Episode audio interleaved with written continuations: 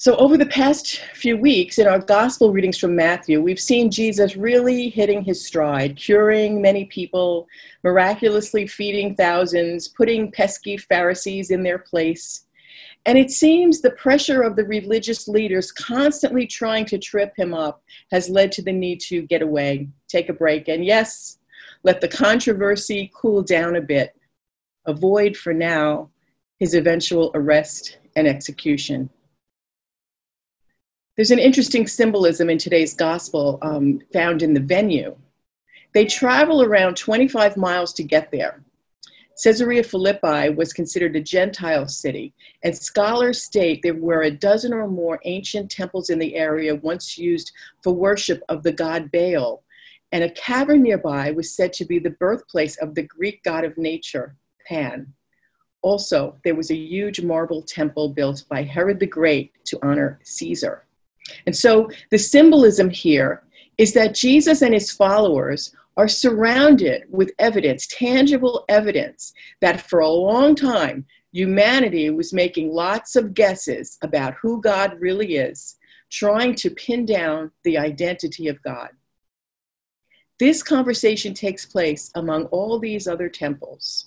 This is where Jesus asks, Who do they say I am?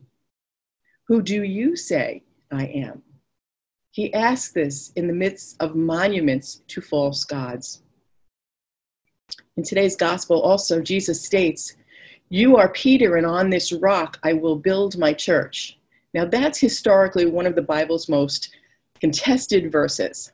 From around the fourth century, the Roman Catholic Church has interpreted the verse as the basis for the primacy of the Bishop of Rome. But given Peter's sketchy track record, one could strongly argue that this designation of the rock was not in response to any strengths or accomplishments, and later even loyalty of Peter, but to his testimony alone. His testimony given in his answer, You are the Messiah, the Son of the living God. And so, another take on this is that it's Peter's faith in Jesus Christ that is the foundation of the church. And that's what Jesus is referring to as this rock. The rock is not Peter himself, but his testimony, his answer when Jesus asks him, Who do you say I am? But whatever you may think about specific theories of apostolic succession, and maybe you're not thinking about it at all, the text does provide an image of the continuity of God's people over time. Who do people say that the Son of Man is? But who do you say that I am? You wouldn't think that Jesus would be so concerned with what people thought of him, but it seems otherwise. Identity crisis, Jesus? Was Jesus trying to figure out exactly who he was?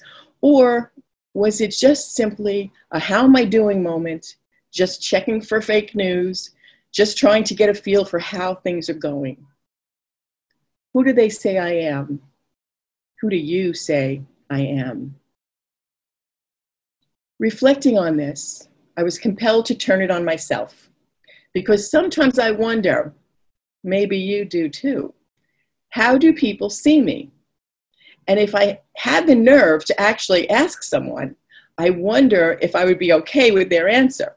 I wonder if it would be how I want to be seen, how I see myself. We often hear advice that we shouldn't worry about what other people think. It's good advice. But that caution addresses holding back on doing or saying things that are true to us, that resonate with us, holding back because we want to be liked and accepted, because we're too concerned with what people think. But this wondering how others see us that I'm talking about now is more than just hoping we're liked and accepted. It's a good gut check to look at our identity through the eyes of others.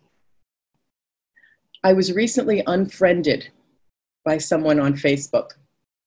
I didn't even notice right away, but then I looked into it, and sure enough, unfriended.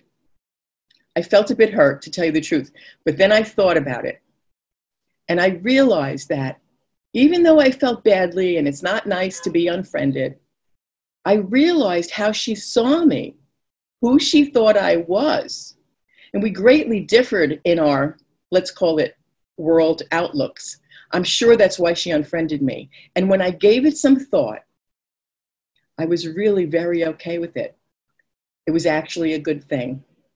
She saw me exactly as I hoped others did, but it just didn't sit well with her and her beliefs and her opinions. She didn't like what she saw in me.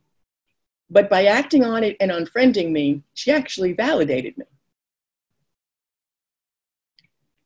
But sometimes we get a glimpse of how others may see us, and it doesn't match what and who we think we are. The world around us can be just so overwhelming, especially right now. And we don't even know sometimes how to act or react. We can get immobilized and lose our sense of self. For me right now, I either feel like I'm running on a treadmill at high speed or that I can barely complete a task. There doesn't seem to be anything in the middle. And I often feel I'm losing the sense of who I am, at least who I was before the pandemic.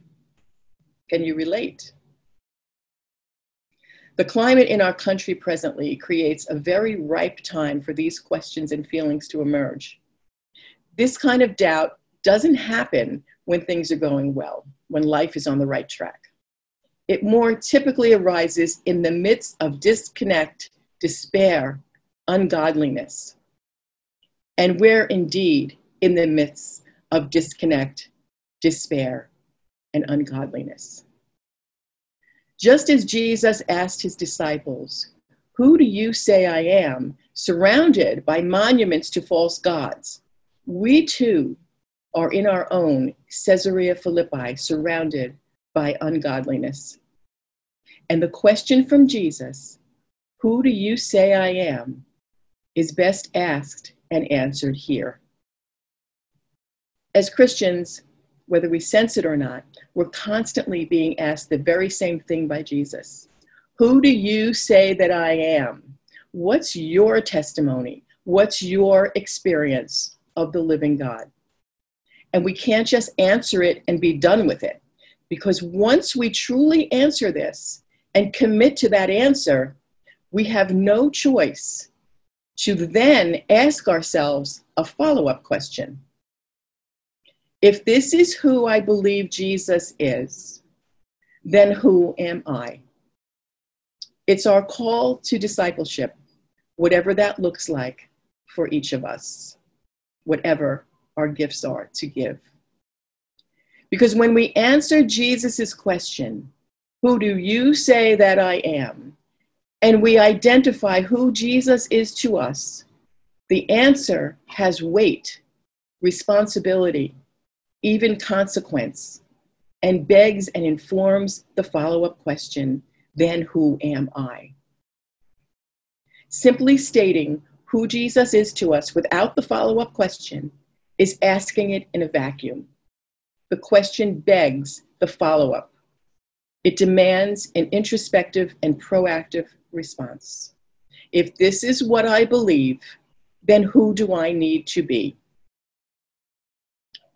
The church, the Jesus movement, is built on the rock of Peter's faith, on the recognition of who Jesus is and the continual examination of then who does that make me? Best asked when surrounded by ungodliness, because that's exactly when and where we need to remind ourselves. Who do I say that Jesus is?